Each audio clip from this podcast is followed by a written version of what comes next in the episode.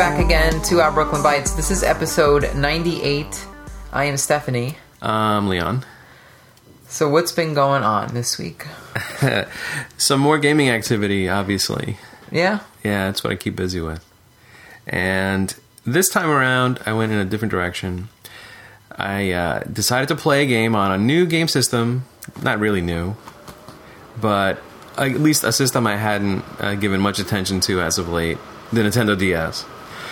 And I, I kind of got drawn to a game on there that I had been thinking about for a while because I, I and I always say this too. I always bring up here's a setting that I really like in games, and in this case, it's it's about games set on the moon, on Earth's moon. It really uh, something about that that environment, it, the the you know sort of the, the desolation of it, and the you know the sort of everything seems almost monochromatic because there's nothing around but just rocks. There's no air. There's no life. It, it just it makes it. A, That's, it- that's what they tell you. that's what we hear so far. Yeah, if you believe it. Yeah. And so the game that that that I wanted to, ch- to check out was Moon, titled simply Moon, on on the DS. This is a game by Renegade Kid, a studio that we've uh, talked about before. This was a retail release. Retail game, Okay. uh, published by Mastiff, which was a company that was putting out a lot of these smaller, unknown type of games back then. This was released on January 13th of 2009. This was Renegade Kids game that followed their their first DS game, which was uh, Dementium: The Ward.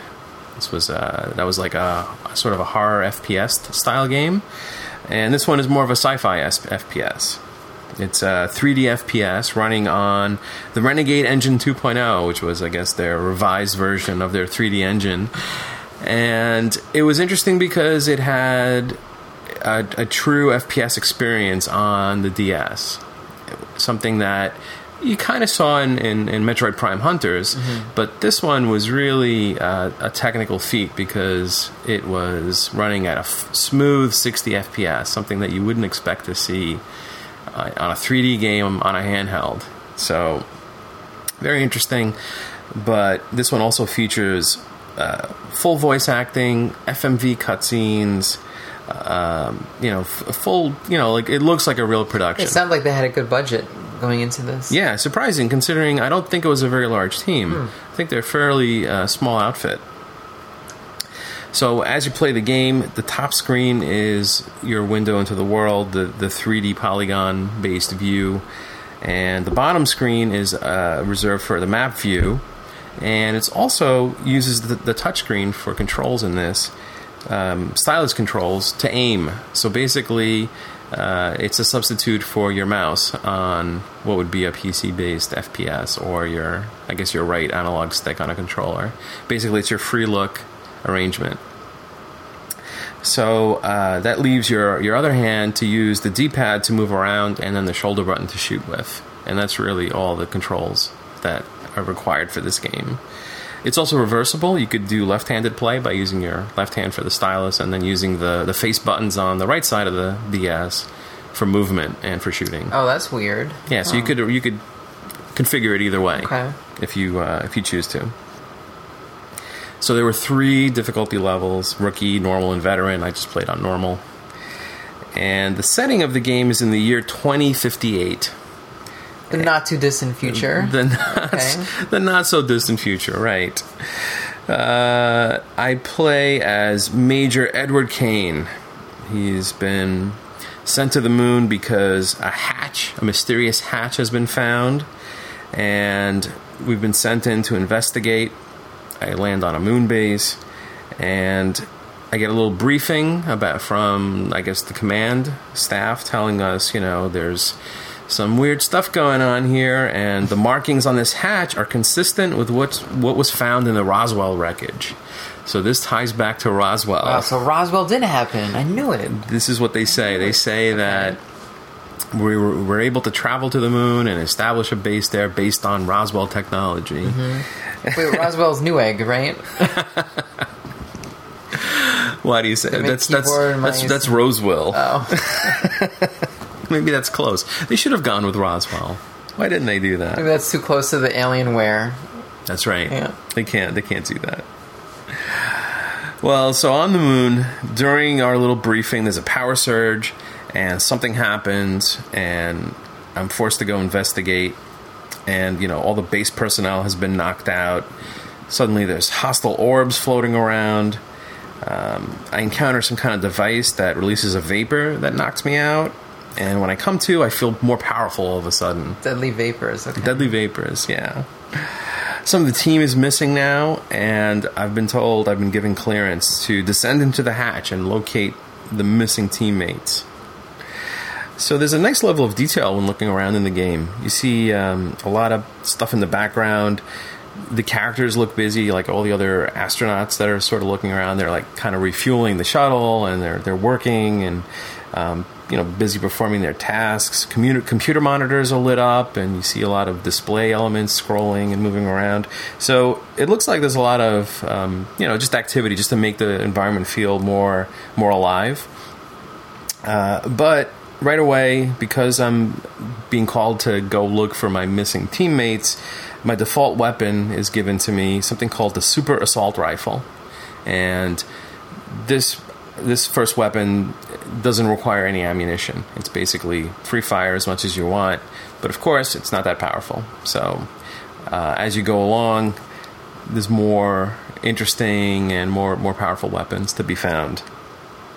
And actually, this weapon is the only sort of um, you know earth-made weapon that I'm provided with. Everything else is of a more exotic uh, origin. Mm. Uh, I'd say overall the graphics are kind of, mm, I would say somewhere around PS1 level, but maybe a little, obviously a little better. It was without all the weird po- wobbly polygons that the PlayStation yeah. tends to have. Uh, the music, very kind of dark ambient, sort of just to heighten that sense of isolation because you're kind of working alone on a moon base. Um, but it does kind of get more amped up and more excited during uh, you know more uh, I would say boss encounters and end of level type events, you know things like that. Uh, so once I do go into the the alien structure, it does look like it is some type of alien environment. Much of it reminds me kind of of, of like a Quake like environment, like the same kind of design and the same sort of palette. Uh, but some are more in the vein of Tron, because anytime I see something in the wall with like glowing lights or you know like lines moving or, or it looks like uh, some kind of computer display, gives me that Tron vibe. Uh, in other places, though, I think the interior looks more like a Borg cube. you know, so it's a blend of all these little visual elements. Uh, there's save terminals scattered throughout. You know, little little terminals that you can walk up to, and it'll ask you if you want to save your game. Uh, that also restores health when when used, so it's a way to max out health if necessary. Like if you just save the game in one room and then you get all beat up, you can backtrack one room and just go back to the save terminal, refill the health. So pretty easy. Uh, enemies frequently drop health packs too, so really health isn't a huge issue. Um, there's also health upgrades along the way, as long as well as uh, weapon ammo upgrades. So you know you can boost the amount of ammo that you can carry for the the better weapons that you find.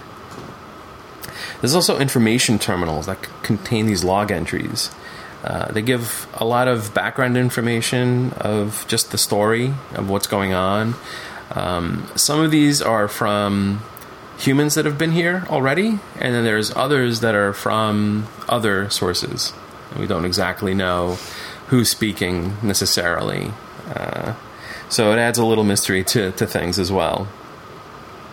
Um, the voice acted cutscenes are accompanied on, by on screen text and, and character portraits. So it really feels like um, sort of like a radio conversation. So a lot of times you're you have you kind of check back in to base or you check back into command to let them know how things are going, and you see little portraits pop up to sort of indicate who you're talking to. So there is actually voice samples. Yeah, there's a lot of extensive Surprising voice acting in this game. game. Yeah, yeah, definitely.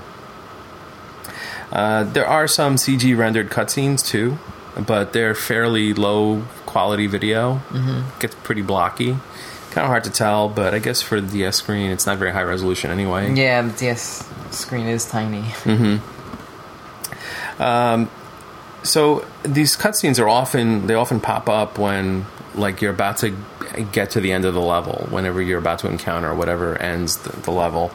Um, but I, I don't really want to give away too much about the story of the game, so I won't really dig into that. Uh, but uh, there is this this map on the bottom of the screen, right? And usually it's a mini map during normal gameplay as I'm walking around. It just kind of shows the room that I'm in and like the connecting corridors and things like that. But there is a, a button to go to like a full level map. And that map usually isn't available until I access the terminal in the beginning of the level. So you log into this terminal and it kind of downloads the map data to your suit and uh, it's revealed in a very Metroid-like style, accompanied with some dramatic music. You know, so it kind of just slowly fades in the map and kind of sh- shows you what what what lays ahead. Uh, most of the enemies are there's like a lot of flying drones, a lot of orbs and spheres and things that that kind of fly around the level. Uh, they have uh, different attack patterns and different styles of weaponry, but you kind of get used to it pretty easily. Uh, there's also things like mobile turrets. There's like small spider drones that don't really attack. They just kind of wander around. It seems like there may be some kind of um, maybe some kind of maintenance droid or something like that. But they do they are aggressive. I mean, they do sting when they touch you. So um, those are best avoided. But one interesting thing that separates this game from just an ordinary FPS is I eventually find an interesting little companion called the Remote Access Droid. And this is basically a little uh, remote controlled RC car almost, right? Mm-hmm. Which, uh, in the description, when I first pick it up, it says it's an alien probe device. So this is not, yeah, that's not usually something you want. Right. but in this case, it's helpful. It's very useful in this game.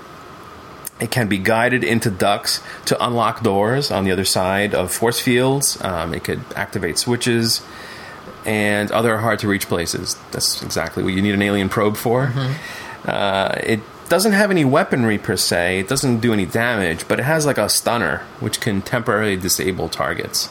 So, uh, you know, once you, as you're guiding this thing, those other, like, sort of. Um, those those mini drones that I talked about are around and try to get in the way, and you can stun them with, with the weapon that the drone, the little, um, the remote drone carries.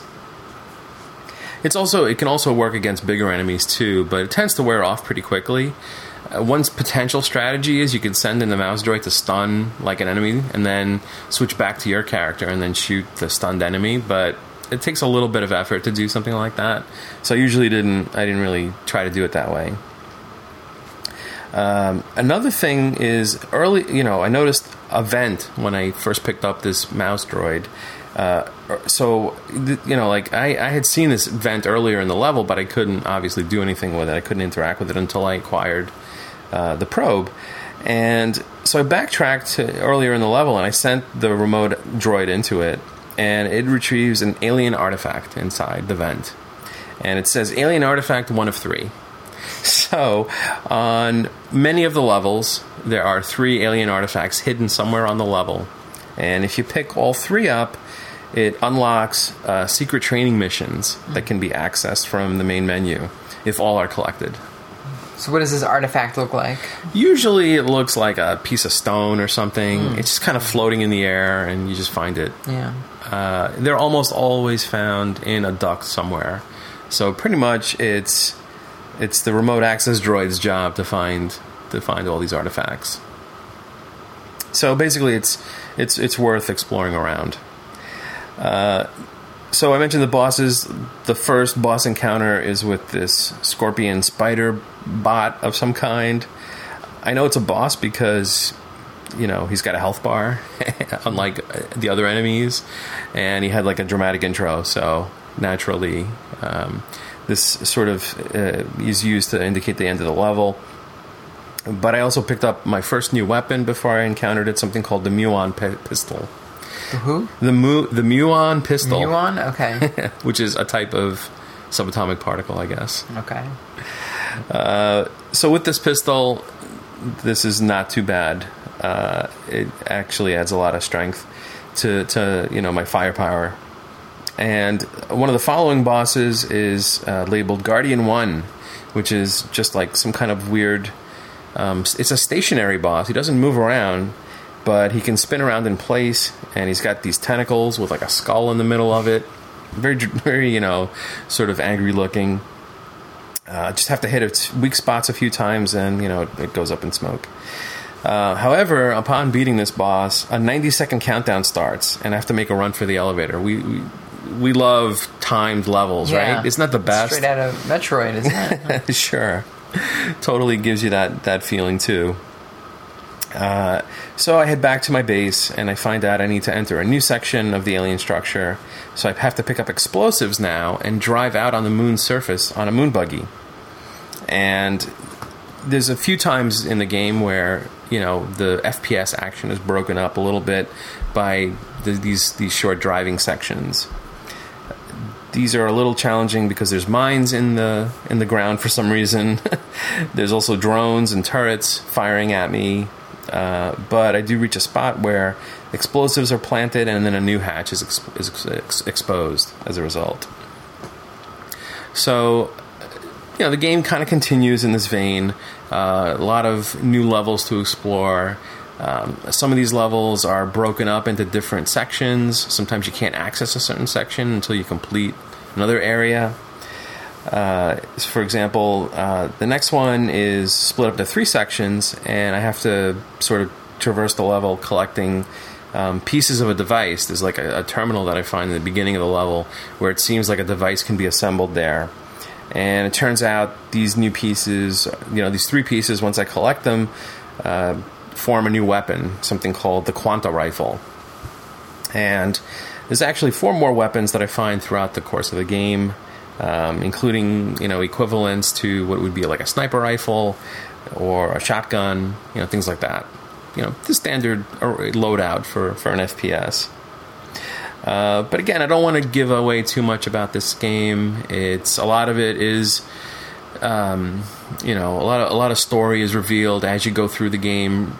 You get obviously the cutscenes inf- give a lot of information about what's going on, as well as the terminals that reveal all the the hidden dialogue.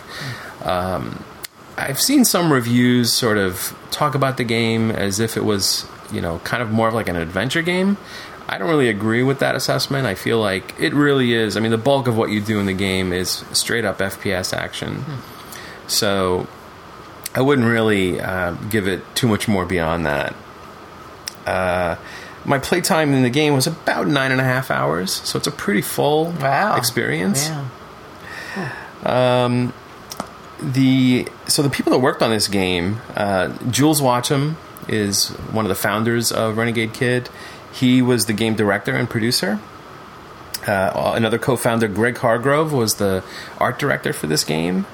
Um, Jools was also credited as co-designer and sound effects for the game. So uh, I looked at the credits overall, pretty small team, really.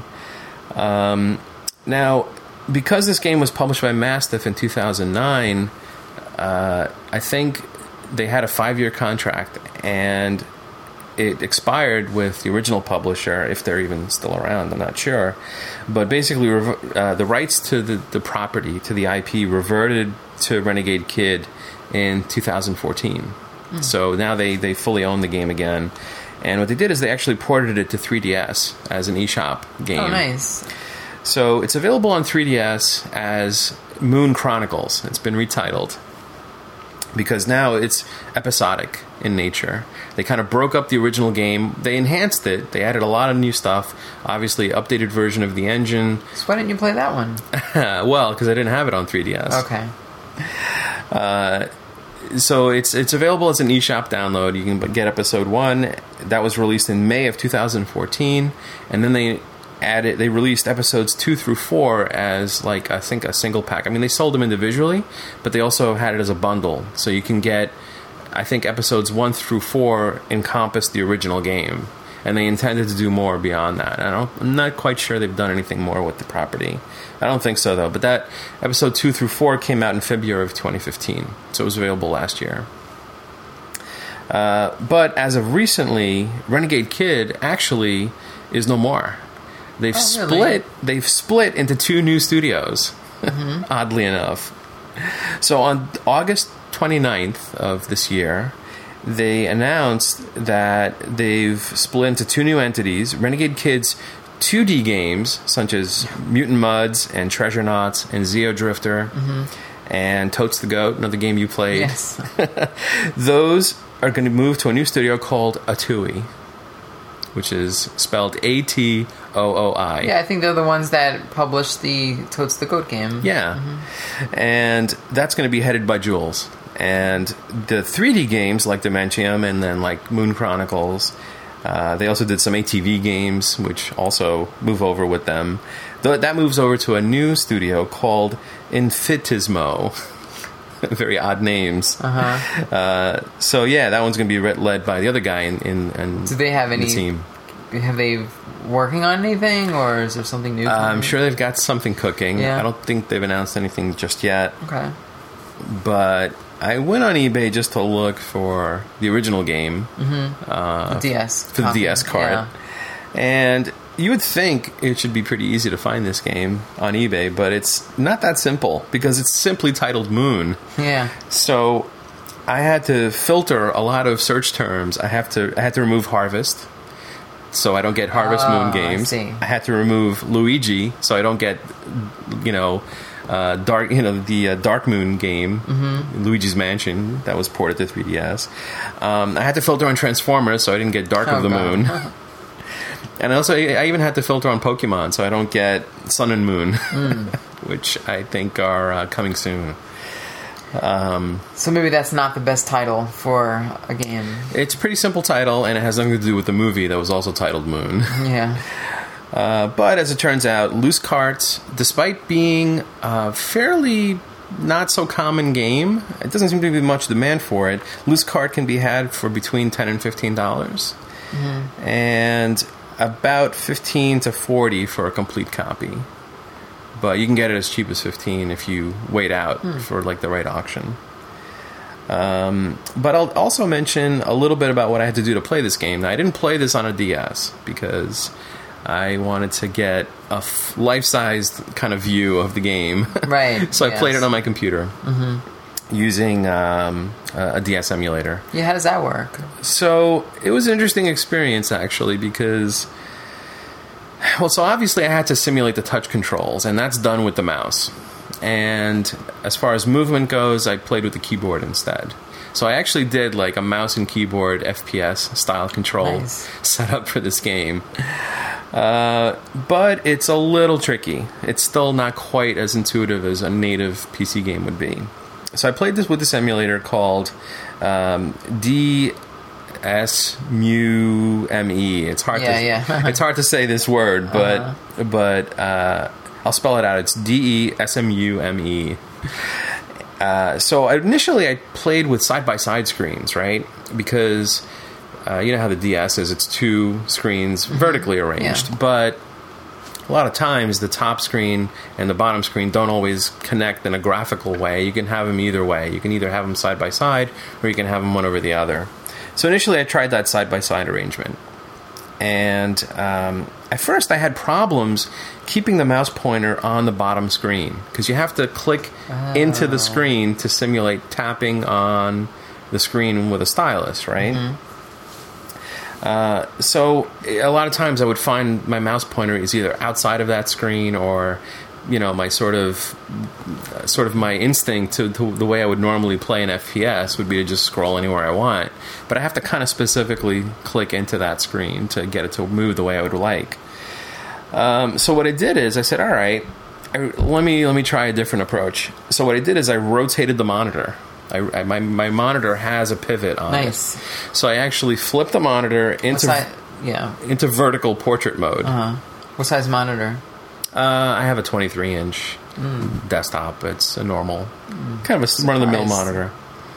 Being a PC master race person, thought you're gonna have like one of those thirty-seven inches. Um, that would require uh, a much heftier uh, video card investment. So I'm not quite ready to do that.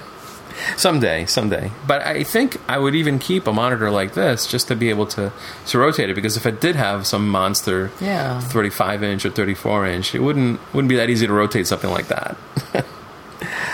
uh, so that's what I did, and I so what that what the effect of doing that was that I had the bottom screen on the bottom, and then you know I, I changed the emulator so now it's the same vertical arrangement as you would have on a DS.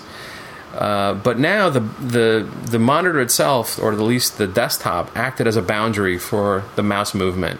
So basically, the mouse was restricted to staying within the bottom screen. So it made control like a lot more intuitive and Nice. and natural. So that worked out well.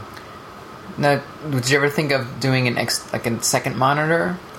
I and could- doing like stack two monitors on top of each other. Um, if I did a second monitor, I would probably just have one permanently vertical and one permanently horizontal. I think that that's more comfortable. Okay. Yeah, I'm not a big fan of, of the bezel break. I don't like the display Yeah, but being it's broken. two between- separate screens anyway, so it shouldn't make a difference. Yeah, I, I do have a second one display on my computer, but it's just a normal TV. It's just an LCD Hmm. TV, so I can output video to that. Like if I want to watch like a YouTube Yeah. clip while I'm working on the computer, I could just throw it over to the TV, and, Right. and that that works out fine. So I did initially play one version of the emulator, which was which only had support for like the DS's native resolution. So the the DS is. Like I said, it's a pretty low res device, right? The, the two screens are a mere 256 by 192 resolution, right? But you know, this, the game still looks pretty good, even though it looks like I'm playing through a screen door. Mm-hmm. Like you know, mm-hmm. it kind of just has it just has that very blocky look, um, and I'm sure blowing it up to a 23 inch monitor doesn't help. So I got a special version of the emulator, which uh, was uh, it's a sort of a fork in the build, and there's a, kind of a custom version uh, that supports uh, sort of 3D enhancement of of the original games. Um, this basically increases the internal resolution of the DS. So it's as if you upgraded the video card in the DS and told it Weird. you can now, you know, go up to four times the native resolution. So I actually ran the game in 1024 by 768 instead of, you know, 256 by 192. So it looked a lot, a lot better. I hmm. thought I, it looked everything.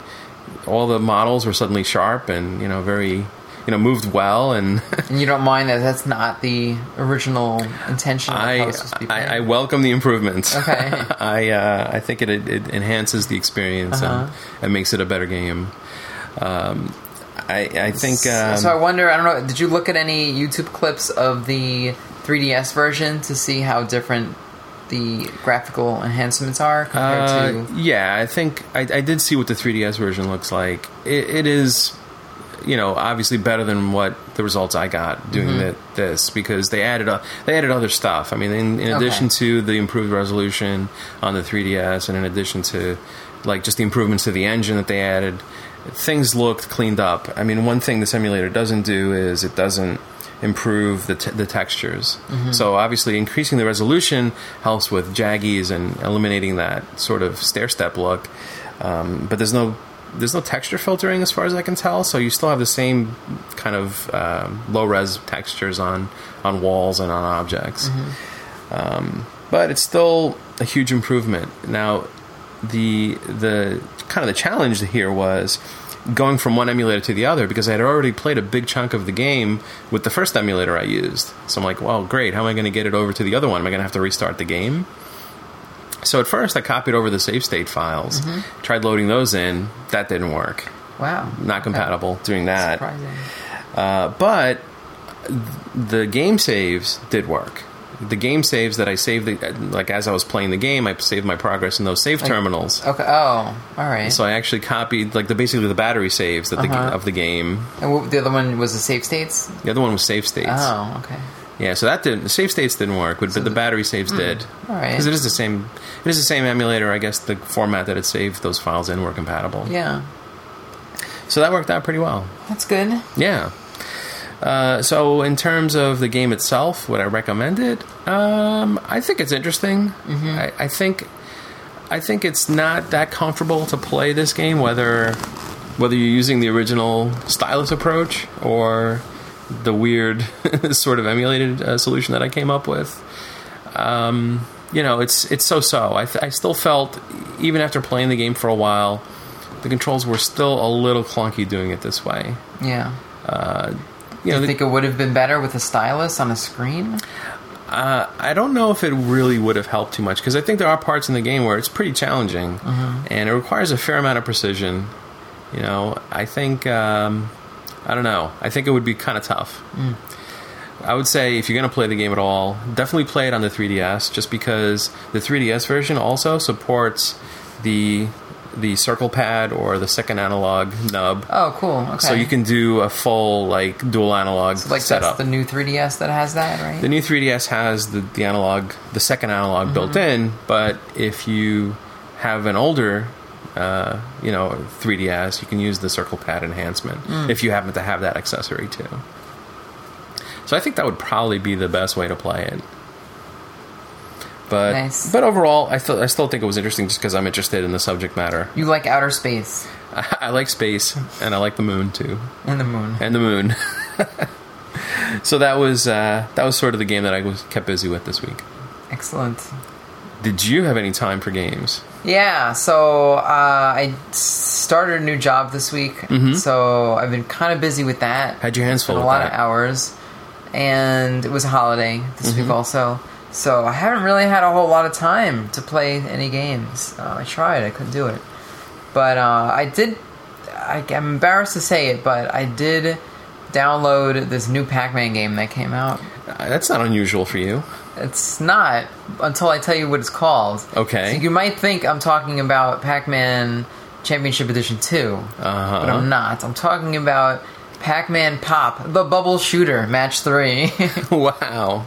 this is a it's a free mobile game. Uh-huh. It's on, you know, Android iOS, but it's one of those uh, like you know, those like bubble matching Right. match 3 games, you know. What a time we live in, though, where we can have we have multiple new Pac-Man games to play. Yeah, right. so you know, I'm not proud of my decision to do Mm-hmm. this because uh, you know these are like the typical, stereotypical like mobile games that people you know sort of gives mobile a bad name. You know, Uh-huh. these match three games. Yeah. And uh, this is just, I mean, I, I don't play these. This is not really my type of game. I don't think they're bad games actually, but um, it, it just seems a little bit like a reskinned version of, of this game th- with Pac-Man characters thrown in there. Mm-hmm. Uh, the, you know, the Pac-Man art that they chose, like the animations, is kind of questionable, and it's it sort of doesn't look like what we've seen in the past of Pac-Man artwork. It's sort of an original take on It sort of is. on, on Pac-Man style. Now, now, it's not the first time they've done that, and especially on a recent Pac-Man card game that was released. Uh, the artwork's actually really good on that. I, I don't think it's unavailable anymore. I think that card game finished. Mm-hmm. But um, this time around, it's a little rough, but I'm okay with it. You know, it's still Pac Man to me. I don't really mind. You know, it has your four ghosts. Your your Pac-Man guy. He dances. He jumps around as, as you're playing, and it plays like um, any one of those. Well, what's it re- really based on? It was an old arcade game, right? Uh, well, I could say you would Was it compare Bust it. a, Bust a Move? You compare it to Bust a Move or Puzzle Bobble. Yeah, that's really where Um, like the genre started. Yeah, but they've they've added like little things that probably weren't in those games. Uh-huh. So the whole like match three bubbles to pop them and something happens. Mm-hmm. That's that's kind of its own genre at this point. Okay. Uh, nothing, nothing really special. Mm-hmm. You know, it's uh, there's a little pachinko thing at the bottom, like the four ghosts are lined up. So when you knock down some of the balls, they fall and the balls bounce and bounce on the ghost heads. And uh, yeah, and so the ghost, the whole storyline is there's uh, I don't know how many levels, but there's over a hundred easily, and, and it's pretty much free to play. Like I'm up to level thirty, I think, and I haven't needed to like buy any coins or anything like that. So uh, I think it, you know you can probably get a good taste of the game without spending any money. Is it is the kind of thing where you you get you get to play a certain number of levels unless you fail out and then you have an X number of lives that rebuild. Honestly, I, I really haven't failed very often. Mm-hmm. I, I think once I died, like I've played it enough where when I my got my game ended and I ran out of balls to throw, Yeah. I felt like ah, I played enough for tonight. You know, I'm just gonna shut this off. Okay. but you know, also because I haven't had a lot of time either. Mm-hmm. Um, but so far I've seen like two, I think two different types of levels. One where you have to shoot your balls at the fruit that's on the level. One was fruit. Do you have to like free ghosts or anything, or is that is that a goal, or is that no, something you're trying to ghosts. avoid? Yeah, there's ghosts coming at you. So every turn you take, there's two ghosts like in the upper maze, and they're like dropping down one space, sort of like Space Invaders. Mm-hmm. Every time they move down one, move down one. So um, you can kill the ghost if you have the the right color ball that matches that ghost color. Uh-huh. You can you can chuck the ball at it, and it'll send the ghost back up to the maze. You know, sort of do that. But uh, it's pretty straightforward. I don't know. Um, It looks you know, fun. It looks like the kind. I I happen to like that genre of puzzle You do game. really? So I will probably try this at some point. Yeah. I'm trying to just sort out my iPad issues at the moment. It's another distraction, you know. that's all Uh-huh. it is. Mm-hmm. But yeah, so that's that's really it. You know, um, nothing special. cool, Mm-hmm. not bad.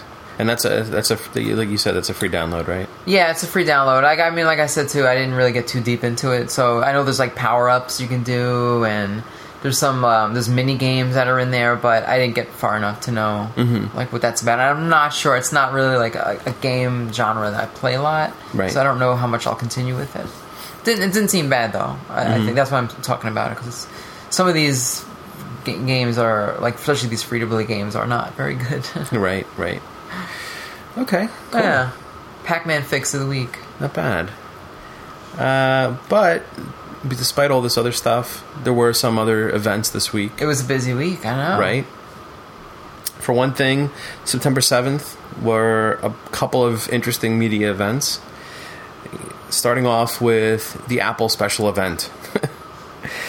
and this was obviously uh, the event to announce the latest generation of iPhone, namely the iPhone 7 and 7 Plus.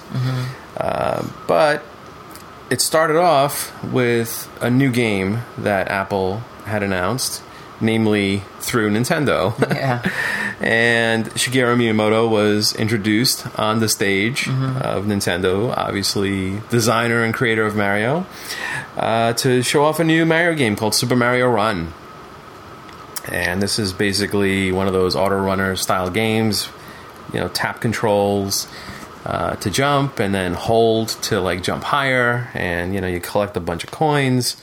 And uh, did you get to see it? Did you get to see what this game looks yeah, like? yeah, I checked it out, and I didn't play it, of course, but it looked, uh, you know, I'm sort of mixed feelings about this. I mean, the, the graphics look fine. It looks like Super Mario on the Wii, I would say, right? They use that same engine. Mm-hmm. Yeah, or you know, or the DS, you know, those style Okay, games. yeah. Mm-hmm.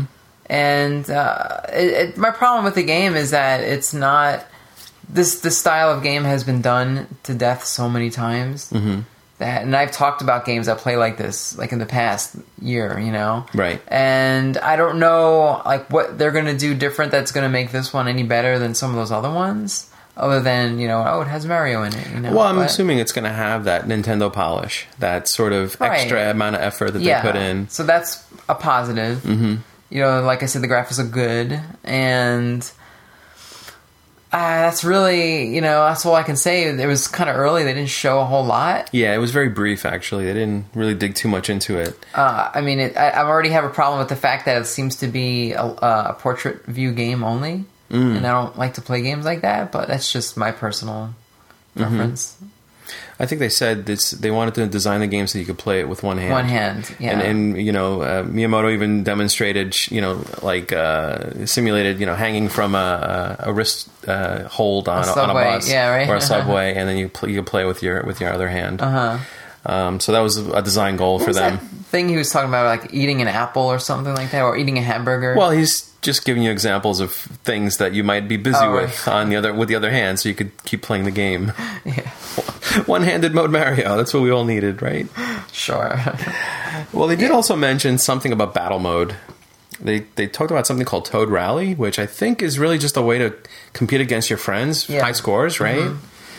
Um, obviously, you collect coins like you do in most Mario games, and you can use those coins to access unlockables of some kind. Yeah, they weren't totally sh- clear. I, I think they, I think they, I, I got the feeling they were going to charge for this game. Hmm. but they didn't say how much. I don't know if it was going to be a free game. Yeah, well, I think I think they did say that it's going to have an upfront cost. It's not going to be a free to download type of thing. And they said, you know, you get the full game with your purchase. You don't have to keep putting money into Well, there it is to get going to be in-app purchases. there might be, but those Well- might be optional things. I yeah, they don't say, but if you look on their because mm-hmm. it's already up on the Apple Store, Right. But it's up as a like notify me kind of thing, which is the first time Apple's ever done this with anything before. They've never done any kind of like pre-order or Yeah. or uh, like you know here's here's a thing for something coming soon, So right? That's how special, yeah, Apple makes it out to be. Mm-hmm. And anyway, when if you view it, it does show that it, that there's going to be in-app purchases in it. 'Cause There's Okay. usually like a little section for that. yeah, yeah, they list So out I mean, that could be subject to change, but Mm-hmm. who knows? They didn't really say when this was coming out. They just said holiday 2016. Yeah. So anywhere between now and January, I guess. Mm-hmm. So they delayed. So they they had the original plan was to release like six mobile games, I think. Mm-hmm. And they released. Well, they canceled one, so now we're down to five. And they released Miitomo, and uh, this is their second one, I guess, the Mario game. I guess so. They have Animal Crossing and Fire Emblem, right. and then there's still one to be determined. Yeah. So Animal Crossing and Fire Emblem was is delayed now until I think April or March of next year. They're pushing it into next year to They're- make to kind of make room for this game. Yeah. Yeah. So that was a surreal moment to see Miyamoto on stage Uh huh. on an Apple keynote address. Yeah. Yeah. Very peculiar. Um, I think you know we wouldn't be the first ones to say that that Apple and Nintendo seem to have some amount of synergy between them. Like it seems like a good fit. It rekindled a lot of the oh, I wish Apple would just buy Nintendo already. Kind of All those arguments came yeah. back. Yeah, I'm sure there is some kind of partnership because this game is um, on iOS first. They said Right. it's not. It's not. Ex- it you know it might seem like an exclusive at first, but they said iOS first, which implies it will be on Android and, and other OSs afterwards. So who knows? Mm-hmm. Although Miitomo is not on Android yet, is it? uh, I don't know. Hmm. I I know I know Pokemon Go is, Yeah. but Yeah, that's done by a different Mm-hmm. company though. right, right. Huh. I wonder because the, the ones who did this is DENA, Dina, Mm-hmm. I guess. Right. So uh, you know they're taking care of these Or first just- party. DNA, I think is how you pronounce that. Is it DNA? Yeah. Oh, okay. Yeah. That's what they're that's what they're going for. All right.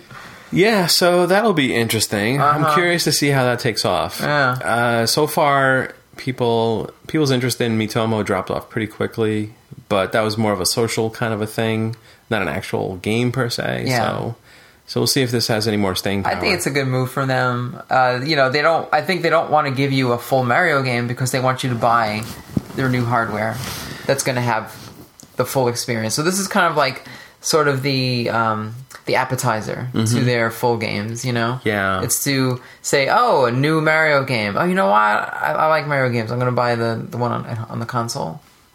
That's what that's what Reggie Fils-Aimé said. He says he hopes that this steers people towards, you know, g- like getting getting interest in in their properties and then steering them towards their their native hardware. It'll be interesting to see if that holds true, or if people say, "Yeah, you know what? The hour I played with this mobile app is I got my fix. Mm-hmm. I'm good." I wonder. Yeah, I, I think if the mission of this app was to generate interest, I I would think it should be free to free to download. This way, you get it in the most people's Mm-hmm. Right, hands. I agree. But you know, I guess they want to make some money on it too. I think they could easily charge a dollar and it'll still sell millions of this. Mm-hmm. Just out of curiosity from people. yeah, I don't know what they what they hope to to charge for this. Mm-hmm. I'm gonna I'm gonna predict mm, two ninety nine.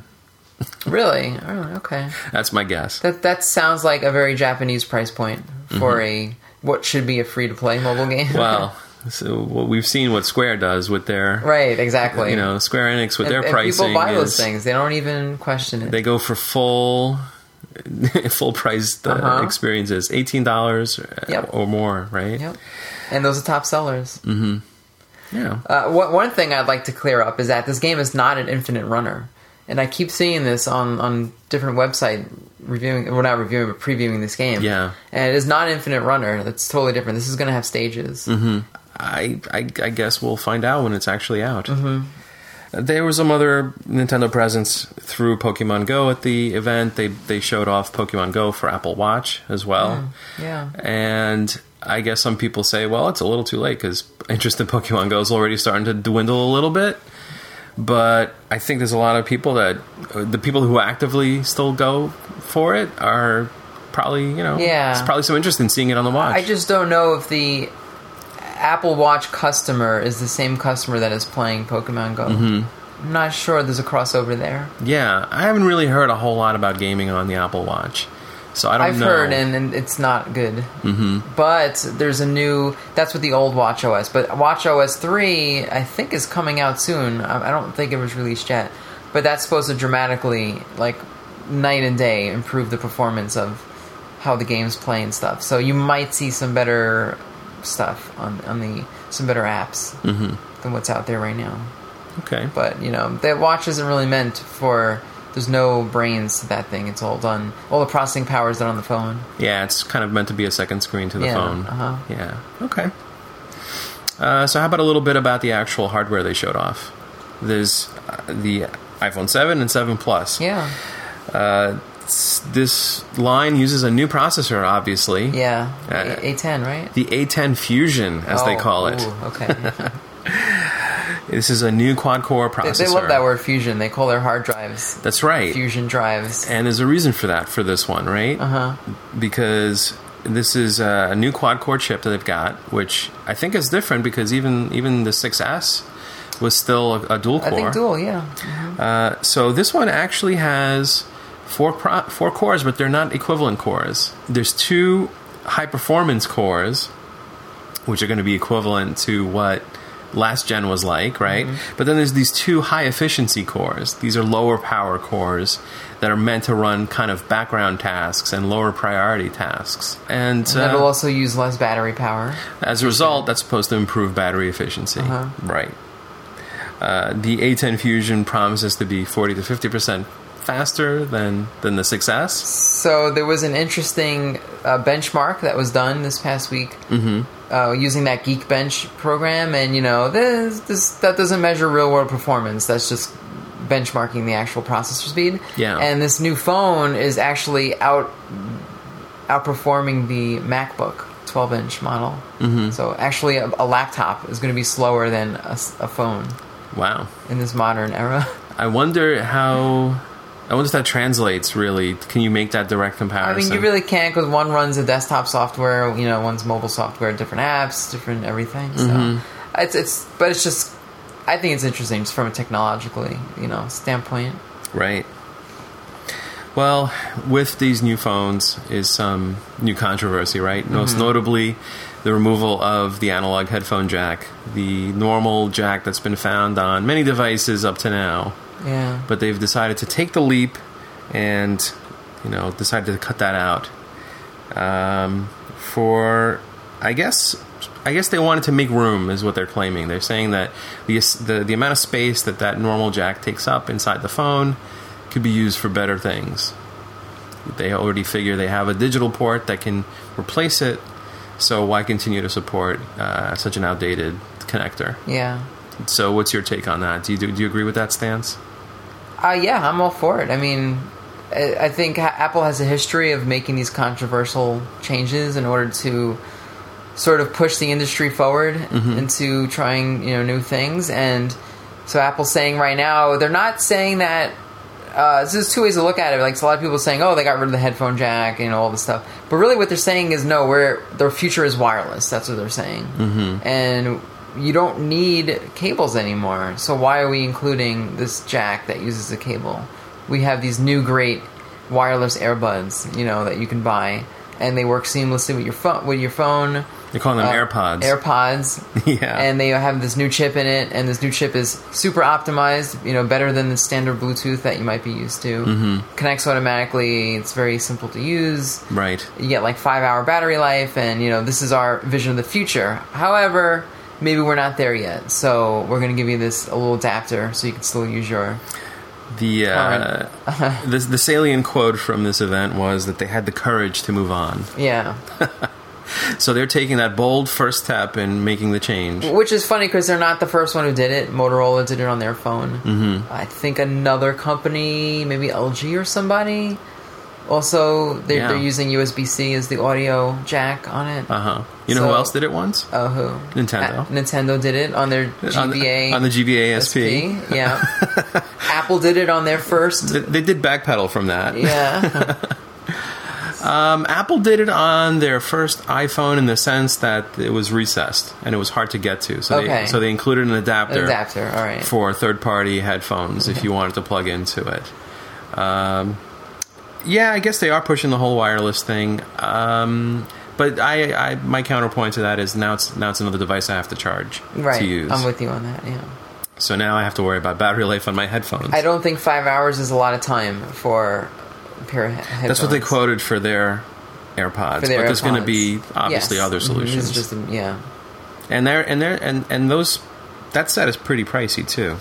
Uh, I think it was like hundred and sixty dollars. Sixty. It's pricey, but it's not. There are a way more pricier headphones than that. That's actually not bad Mm-hmm. for wireless. for wireless, and it has the microphone built in. Well, The cool thing about it though is it, it comes with a little case, so you can when when you have to charge it if you're on the subway or something, you just throw it in the case, and the case attaches to your phone, and it just charges the headphones through there. Mm-hmm. So you're always going to be able to charge it in some capacity. okay. Well, that's if you go with the official Apple version, but obviously there's going to be others. Well, you can buy like twenty dollar Bluetooth headphones. Yeah. and you're just not getting that. You're not taking advantage of that new chip that they come up with. You know, Mm-hmm. so you a lot of people complain. Well, Bluetooth audio is not the best. You know. right. I um I, I use I used to buy pretty decent earbuds. I don't I never really got into the whole like gigantic head can thing, but I uh I I, I kind of your Kobe's, your Kobe. No. I yeah, I have like I have like a set of Panasonic headphones or something, like like il- little earbuds. Uh-huh. Yeah. Um, I, I kind of switched to getting the cheaper ones because I found that even my better ones were breaking pretty often. Like I would. Like the wire internally would break and, and I would lose audio in one channel or something like that. Yeah. Um, so I said, you know what? These are going to be disposable. I'm going to get the best rated, inexpensive headphones for under 15 bucks or something like that. And that's what I've been sticking to. But I see other people who claim to be more audiophiles and they have really good headphones. And Yeah. they're like, I have good headphones to use with my iPhone. You know, something that they might have paid over $100 for. Sure. And they're like, I don't want to replace them. I want to keep using the headphones that I like. Right. And so, So they're going to have to use the adapter. yeah, the nine dollar adapter. It's not a big issue. If you have seven hundred or eight hundred dollars to buy a phone, Mm-hmm. the nine dollar adapter, which they're giving you free in the box, but if you need an extra one for every pair of headphones you have, it's not that bad. Right. So in addition to the adapter, they are giving you also a pair of lightning headphones. Which most people when are using their Apple headphones. Like if you look on the subway in the city, Mm-hmm. I bet you nine times out of ten you're going to see that white Apple cable hanging from someone's ear. You know. Mm-hmm. So I, I really don't think most people are going to care about this. yeah. So yeah, I, I like you said. I mean, people use that by default, even if it's not the greatest quality. Um, there's going to be options. I, I use a really crappy pair of I think JVC Marshmallow headphones. They were like I think they were like nine ninety five in Best Buy, and I've had them for like ten years, and they work great for me. Nice. Um, yeah, I think they're pretty cool, but they may not be you know don't, cheap stuff. I have a hundred pair of a hundred dollar pair of headphones too, but I don't take those out of the house with them with me. Um, I don't like these old analog headphones. I think that this analog stuff is like so old school, and even going back to when I was in high school with a, a cassette Walkman, I hated the static that I would get from like twisting the the connector. And uh, I was telling you, you think I'm crazy, but when I walk with headphones, I get a static discharge, and my Uh-huh. ears get shocks. That's nuts. I don't know why. How does that I, I happen? thought it, it had to do with like cassette Walkman, but when I moved on to the MP3 player, the same thing happens. When I walk with uh, an, a, a, a device in my hand and the headphones, for some reason, I don't know if it's my long hair, it creates this like static discharge, and I get little like sh- like little shocks, electrical shocks. Well, that might still happen with the new headphones. Who knows? Uh, There's still a wire involved. So Yeah, I don't. That's that's possible. Well, if you're wireless, I, Yeah. don't, I don't think that would happen. Well, now you got a battery near your ear if you're gonna if it's gonna be wireless. How's that gonna like help? Five volts of juice in my ear. You should try it. And I don't see. know. It's. Uh, I, I think it's good. I think I'm curious to see where the industry goes. It might backfire on them, but I think probably not. Mm.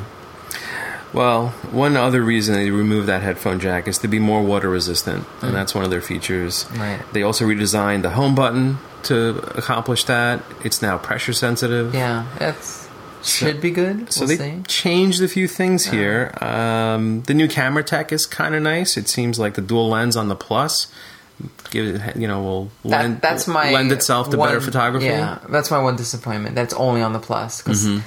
That to me is the selling point. I really want that dual camera because it adds uh, it has a telephoto lens on it. Yeah. so you can get only two times optical zoom, but. I like zooming in, like when I go to like baseball games or wrestling shows or something, or Yeah. whatever sporting event. I like to zoom in and get nice close-up shots, and I can't really do that with phones. Mm-hmm. So you know, whatever. I guess it's It's one of the perks for going I, I don't. The larger thing is, size. I don't want the plus size phone. I don't think I want to go that large. So Mm-hmm. I'll lose out on the, the dual camera. But for now. yeah, We'll see. We'll see if they can maintain that. uh huh. All right. So that was kind of a quick run through the Apple event. Wait, you didn't say? Are you buying an iPhone Seven? Am I buying You it? you you. I'm- looking for a phone for a so year now. so I've been I've been using the same phone for four years now, and I think it's time for an upgrade. Uh, so I'm gonna see. I'm gonna wait until I see it in the store. I want to want to I want to try to experience You it. want to feel it in your hands. I want to see. Well, so the question of whether you go with the seven or the seven plus is one thing. Can you can you deal with having such a large phone? Um, obviously, you know the plus has been around for two years now. I could I could certainly see how that measures up, but I don't know. I, I'm I'm kind of a I'm, I'm of the opinion that you got to try to experience it in person to really see if you like it or not. I think you get 14 days to try it out if you don't Uh, like you still have to pay for the for something. I, I don't think Activation it's a, fee, It's it's not free, but you, you do you do lose something yeah. in the process. Uh, but also depending on how quickly they ship, um, you know, after seeing it in the store. Mm-hmm. Uh, I believe Google's going to have an event next month too, so I might wait and see what they have to offer. But you're always going to be waiting for the next. I know. because after Google, it's going to be some other company I- that's going to have their flagship phone. I hear this all the time, but and it's true. It's true. You could wait it forever. And you're going to start reading about rumors of the iPhone 8, and you're going to be like, well, you know, it's only six months away, so I'll wait for the 8. Well, I could consider either one because I'm not. I, I you know, Android or iOS. There's pros and cons either way. Yeah. Uh, so I'm not that committed to either one. Um, so I'll just wait. I, I might just wait and see what Mm-hmm. Okay. happens. Very well. However, uh, at the end of this event, afterwards, we had another event to worry about.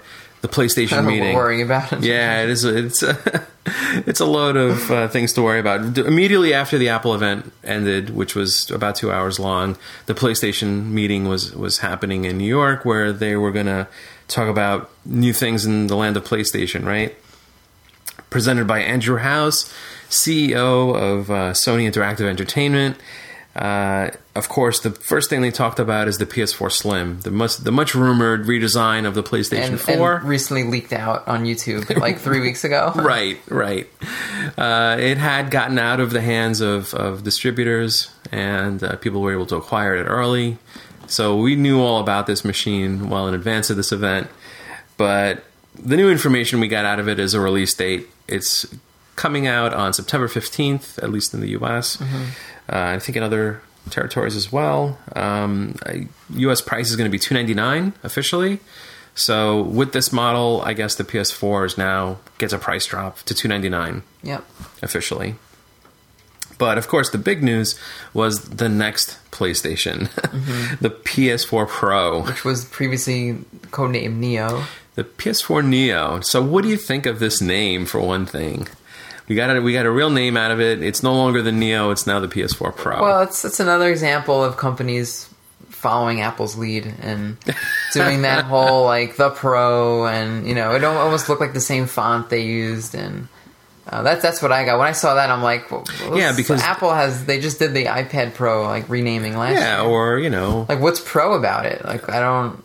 And The- I question the- Apple on that too. I'm not saying it's right. I'm saying The Mac Pro. I didn't agree with Apple on calling it a Pro, and I don't agree with Sony calling this. A Well, Apple followed their precedent of, of the Mac Pro. They obviously had the Mac Pro before that, or the MacBook Pro. Uh, They- so they've yeah. used that term before for their more upscale product, right? It made sense on those.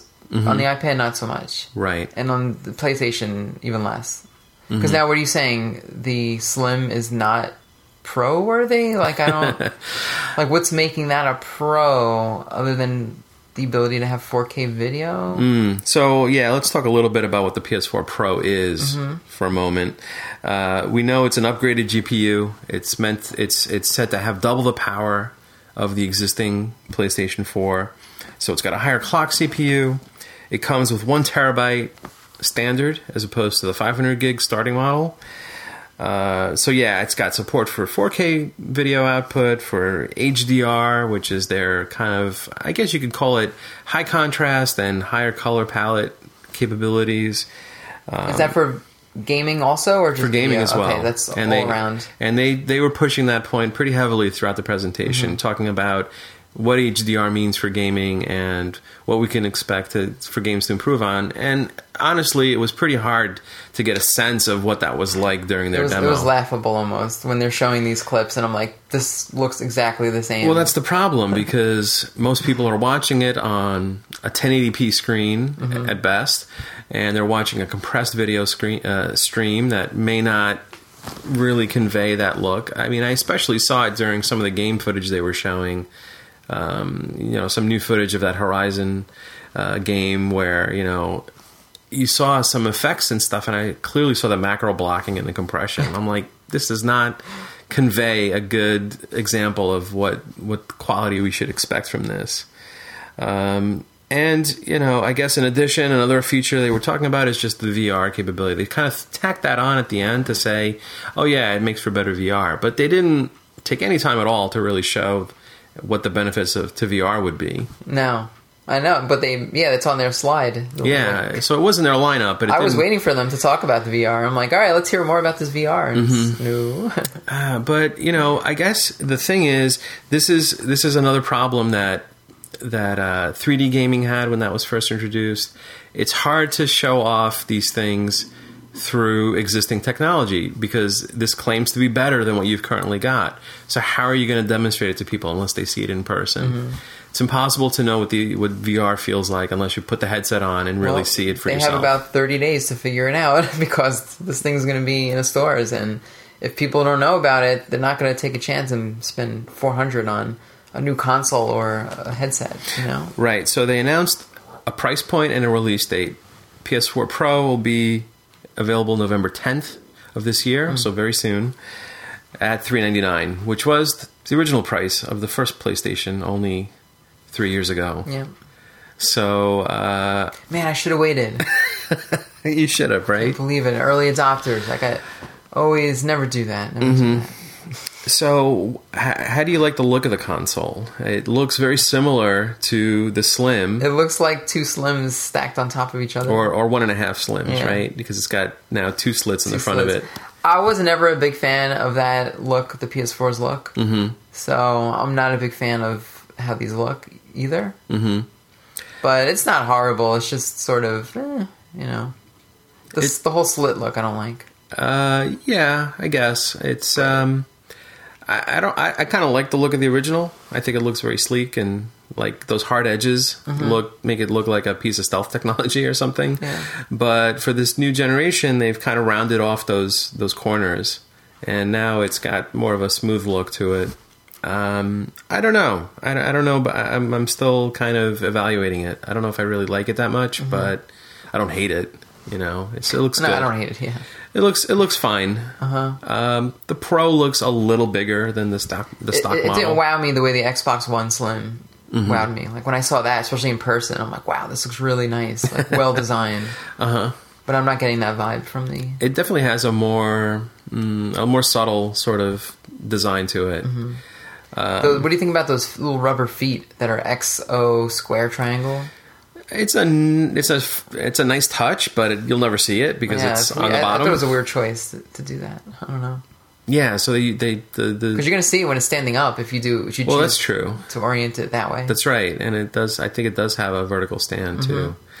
too. Um, yeah, I'm not gonna. I'm not. I wouldn't put it that way. no, But- I never do that. Uh, I, I, so so I, I get, I'm assuming you're not gonna get one, right? That's not. It's not on your wish list. Not at all. No. Mm-hmm. Unless, I mean, unless something happens to mine, it doesn't work or something like that. Right. The one, the one thing I do like about it is it has physical buttons, mm-hmm. whereas the original PS4 has this like kind of touch button that you don't press it; you just glaze your finger over and it just turns on. Yeah. and it drives me crazy because every time I, I clean, I dust my machine, it turns on every single time. Yep, So, or if I just brush up against it by accident, you know, it's could happen. I don't like that. It's not that hard to press a button, you know. Uh, yeah, I guess they're they were going for a futuristic thing. I guess. Yes. Um, But that's not enough for me to upgrade. Yeah, and it's it's a weird it's a weird half step now. It's not quite a new console generation. I see a lot of talk about um, you know, I wish they had waited another 2 3 years or something and then do the PlayStation 5 when it was time to do it. Uh, Yeah. but I I don't know that we're going to get a PlayStation 5 to be honest. I don't know that I think if they come out with a PlayStation 5 at some point it's going to be strictly a marketing move in the sense of it's a signal to let everybody know this is the next kind of evolutionary step in the line. But it seems with this machine they're they're going to follow this route of just incremental upgrades, little every 2 or 3 years instead of waiting 5 years for a whole new console cycle or or longer, whatever that would be. Um every every 2 or 3 instead we'll get a little bump in the spec, a little extra GPU power but I don't know if this is enough power to really get to 4K successfully. They're they're talking about this as like it's meant for people with 4K TVs, and that's obviously where you're going to see the benefit of this mm-hmm. extra, mach- you know, the extra horsepower. But I don't know. This is to me, this is like taking your $200 video card in your PC and upgrading to a $300 video card. You'll get a little more performance. You'll get a few more frames. Mm-hmm. Some things will be smoother, but even on the PC, uh, a $600 video card is not enough to do 4K at 60 frames per second consistent, consistently with every game. It's still not enough. It's a, Even even though this is optimized, the OS is optimized for these games, and you know you're not mm-hmm. dealing with drivers and stuff like you are in Windows. so you could say there's a lot less overhead here. Mm-hmm. That you're running a lot closer to the metal, and maybe you're getting more raw performance out of the mm-hmm. hardware. But I think it's still a tall hill to climb. I, I think at this point, you know, for, going from 1080p to 4K is a is a really big increase. It's four times more data. That's not what the 4K stands for, but Right. but basically, driving a 4K display is like driving four 1080p screens at the same time. It's a much heavier workload for the machine. So I don't think simply doubling the GPU power and overclocking the CPU a bit is enough to really get you there. Um, I think it might benefit VR more. I think if you're if you believe in VR, I mean, that was yeah, that's what I thought. The whole reason why they were going to release this Neo was as to make your VR work better. you Yeah, know? because in VR, the frame rate is really important. Uh-huh. Having that fast refresh when you move your head around, because because there's head tracking involved, and because it follows your vision. You know, having that instantaneous reaction time when you're looking around is is really important to maintaining that that immersive aspect of VR. And you know, and it's also supposed to people get motion sick if you don't if you don't have that that that that rate because now what your eyes see doesn't correspond to what your your head movement is like. Um, so I think that's where it's going to really benefit things.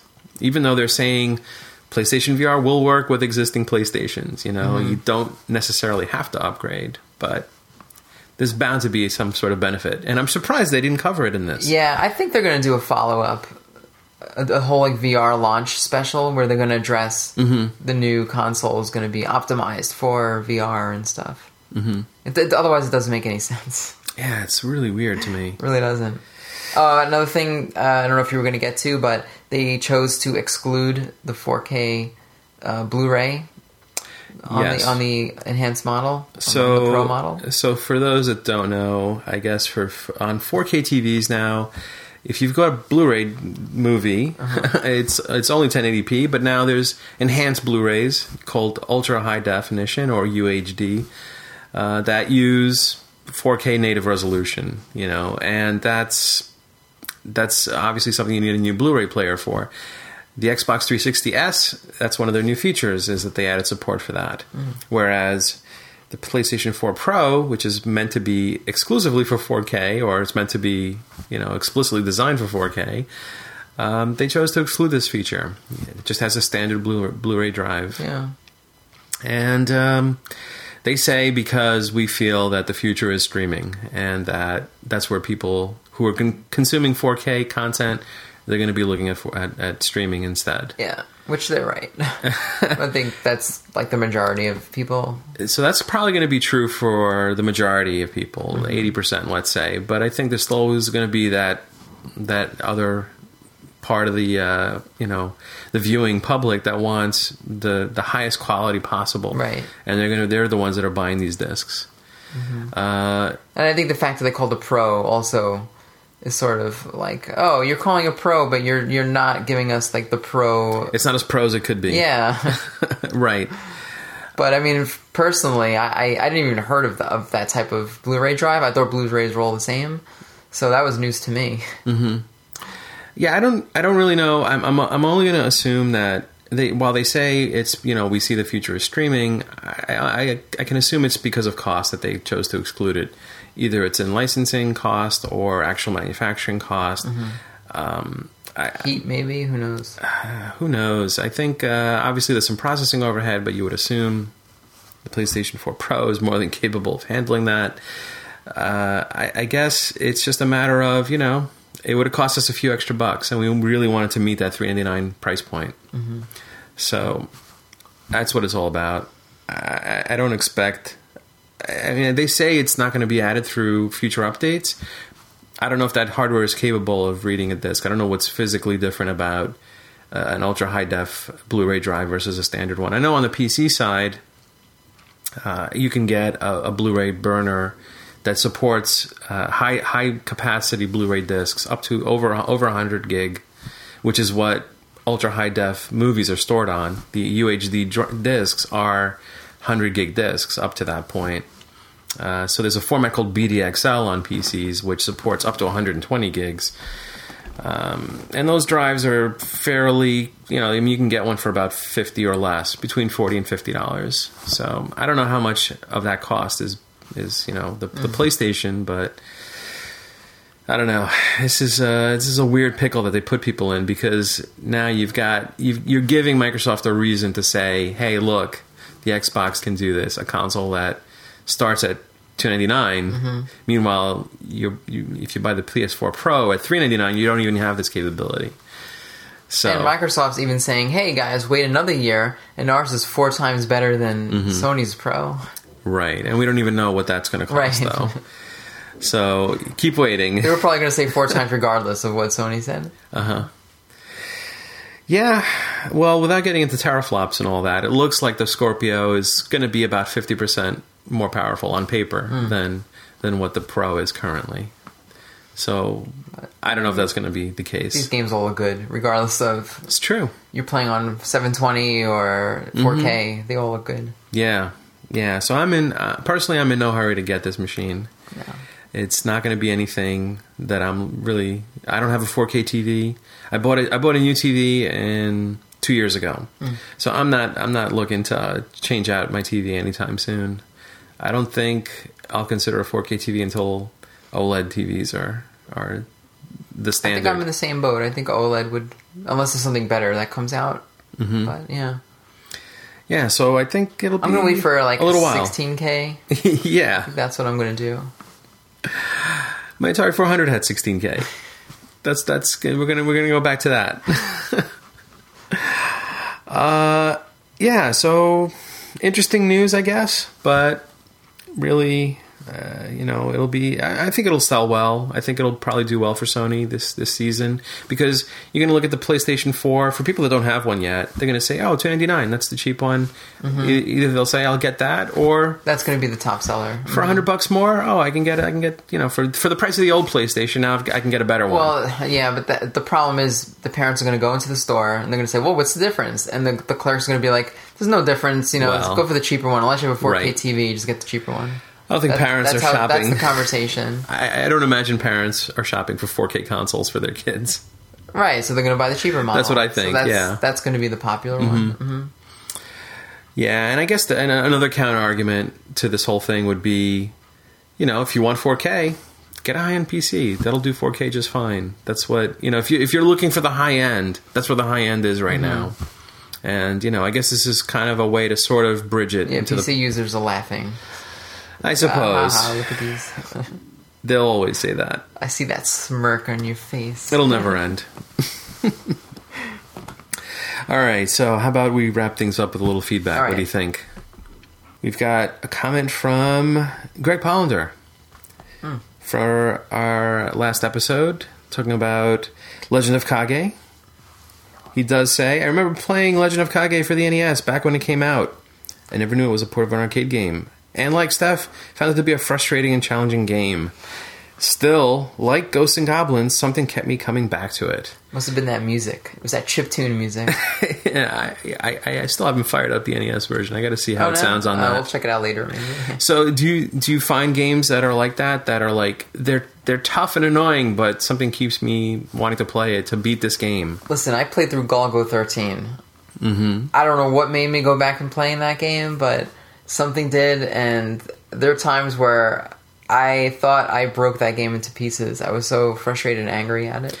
You do get that feeling of it's me versus the game. Yeah, I'm, I'm totally. not I'm not going to let this game get the best of me. Uh-huh. I'm going to keep playing it just so I can prove I think that I- I'm I'm better.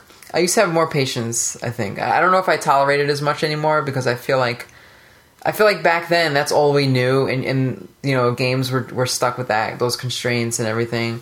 But nowadays, I think programmers know if a game is like cheap hits or Yeah. if a game is like too difficult or something. They they kind of will tailor it to make it more playable and more enjoyable. Mm-hmm. So you don't I don't see those things as much anymore, but they still exist like Super Meat Boy and stuff Right. like that is a modern. But those are well tuned games, I think. Right, and and those I like. I think those are very challenging, often frustrating games that I'll keep going back to and play. But I don't know if I'd go back to and, and play a game like you know Legend of Kage or I'll Golgo thirteen anymore, or even you know Ghosts and Goblins, which is I went back to that recently, and that's I forgot how hard that game was on NES. uh, and that's another game I played through and beat it. It took me a long time, but you know you have to go through twice, which is ridiculous. Right. So I think he had further comments on the game you played. Yeah, he referenced uh, that game I played, Her Story.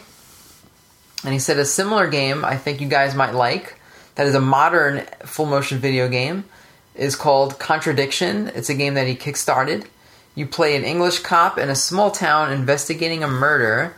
You do interviews with people and have to spot the contradictions in their statements and call them out on it, hence the name. Mm-hmm.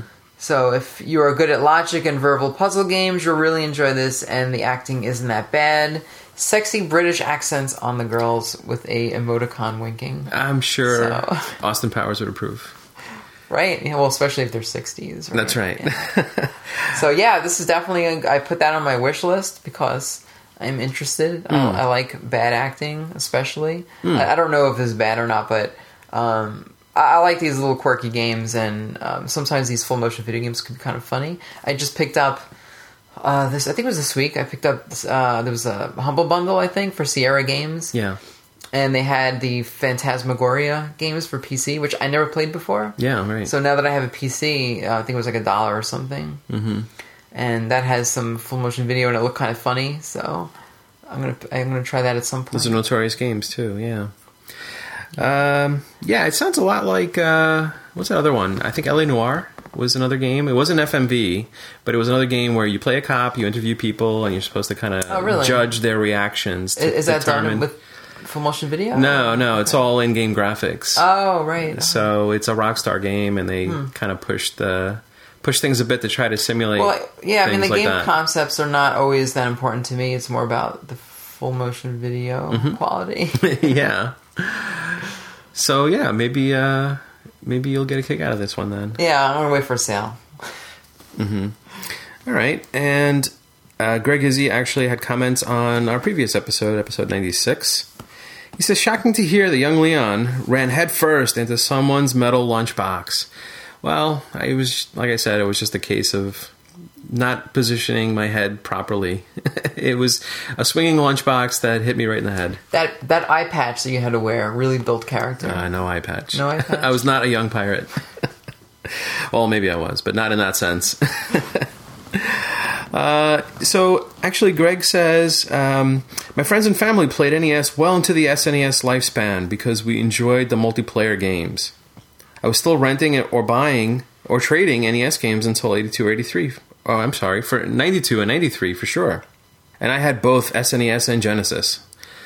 Genesis never really got me to move from system to system. It was more about the overall experience.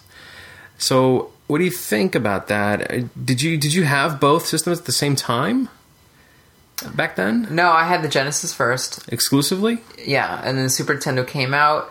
I was not interested in the initial lineup that much. Uh, I also didn't have a whole lot of money. But uh, I borrowed my friend's console. He lent it to me for a few days, and I beat Super Mario World. I think I beat it like one night or two nights. I thought that was a really easy game.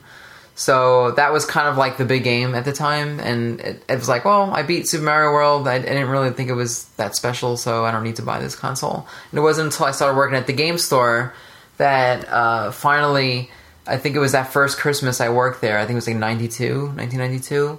That they they were like they didn't understand like how do you not own a Super Nintendo like this is crazy and I'm like I don't know I don't really see any games so they gave it to me for Christmas that year they everyone chipped in in the store and they bought it for me. They bought, they gave me like a used one that they picked up, um, and that's how I acquired it. And then I picked up a few games for it.